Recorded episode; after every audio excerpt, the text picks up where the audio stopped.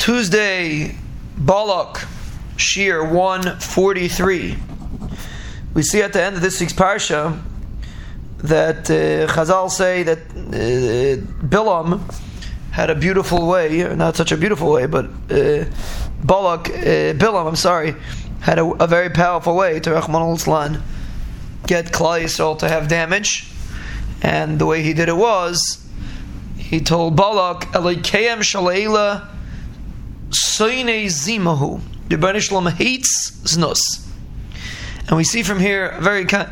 The Shalom hates a lot of things. Any avera, Hakadosh Baruch Hu doesn't like. But Bilam understood what rates his on, so to speak, to Rebbeinu Shalom Chas v'Shalom. Someone was telling me yesterday he has a business, he has a company. He's very makbid in his company that he only it's him and his him and his partner. He only has women in his company. He doesn't want to have a, a shell of men and women. Him and his partner sit in the back in their own office. They have not, you know, they stay alone by themselves, and then oh, the whole office is full of women.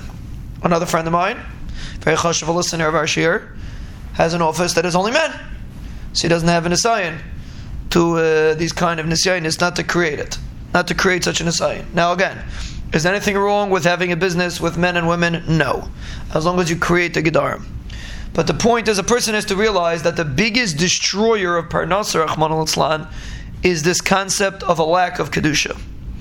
And therefore, if you're going to create a business, just like you want to make your business in a way that it should be profitable, the one of the biggest aspects to developing profits and money in your business is to make sure your business uh, is a kedusha, is a situation of kedusha. Like Bilam understood, Alakeim Shalela Soine Zimahi. Who? The Rebbeinu Shalom hates Znus. If a person is doing something that had, that borderlines Pritzas and Tuma, the Rebbeinu Shalom hates it. Now you can imagine a person doing something the Rebbeinu Shalom hates, the odds are he's not going to see so much too much ashlach in what he's doing if a person has to make a special emphasis, you can never be too cautious when it comes to Nyanim of Kedusha. Yes, one person might think you're crazy. Why are you doing it like this? Why are you doing it like that? Yeah, don't do something that's, you know, abnormal. But a person has to realize that without the awareness, especially in the summer, it's a more of a loose situation.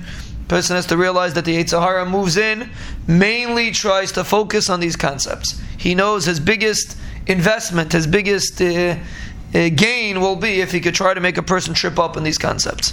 And if a person realizes every time he's faced with an assignment, whether a man or a woman, a person's faced with an assignment, realize your parnasa is at stake, your life is at stake, your health is at stake. The Rebbeinu Shalom hates znus, and obviously the Rebbeinu Shalom loves kedusha. If you want to have the av, you want to experience Ahavas Hashem. The Rebbeinu loves every yid. You want to experience Ahavas Hashem if you're mechazik in these inyanim and you create those barriers, whatever the barriers are. You're the only one that knows which barriers you need. If you create those barriers for yourself, you'll be zeicha to ahava from the Rebbeinu Shalom. You'll be zeicha to bracha that comes along with it. And if chas Shalom person is loose and not so careful in these areas, Achman al he's borderlining the concept of alikem shalela soine zimahil.